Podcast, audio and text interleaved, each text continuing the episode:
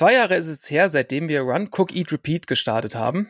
Und es war ein Flow-Trail von vorne bis hinten. Oder wenn man lieber technische Sachen macht, war es äh, ein steiniger, steiniger, wunderschöner ähm, Vertical, Vertical Sky Race.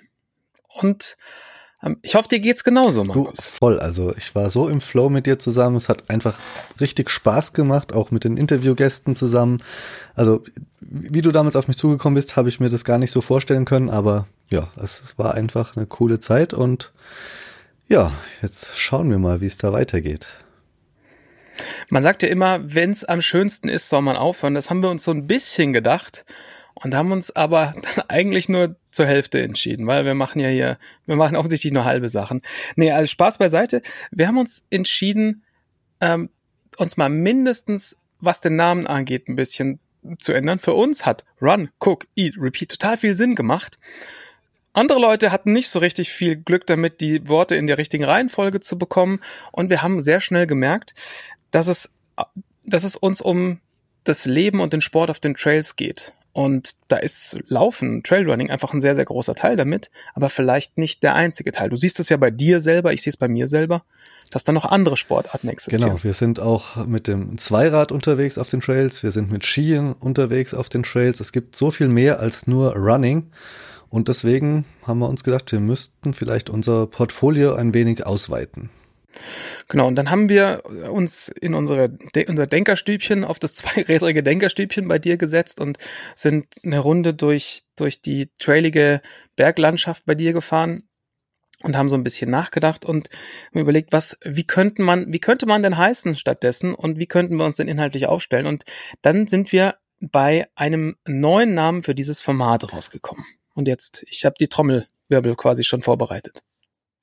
Und zwar trail.fm. Genau, also vielleicht für die ganz jungen Hörerinnen und Hörer unter uns, die werden sich jetzt ein bisschen wundern, was soll dieses FM? Das kommt aus den alten Radiotagen. Wir sind ja, wir sind ja die, die alten Männer hier, die äh, von der, von ihrer Kindheit oft erzählen und äh, FM natürlich Frequency Modulated aus der Radiowelt, aber halt auch so ein Kürzel für alles, was, was irgendwie Audio ist. Und genau, da, darüber, darüber wollen wir uns in Zukunft so ein bisschen definieren, so alles, was Outdoor-Sport ist und auf den Trails passiert, um die Trails rum passiert. Auch das Thema Ernährung wird dabei nicht runterfallen.